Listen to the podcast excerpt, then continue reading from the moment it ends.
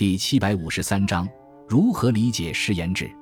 诗言志是中国传统诗学的基本观念，最早在《尚书·尧典》中有“诗言志，歌咏言”。上古时代，诗歌一体，诗言志的意思便是歌词传达意义，这是其本意。后来，孔子将上古时代的诗歌汇编成《诗经》，认为诗三百，一言以蔽之，思无邪，这使得诗歌纯简化。又言诗三百篇，大抵圣贤发愤之所为作也，这又使得诗歌崇高化。如此，便在道德方向。写作目的上为诗歌做了一个模糊的界定。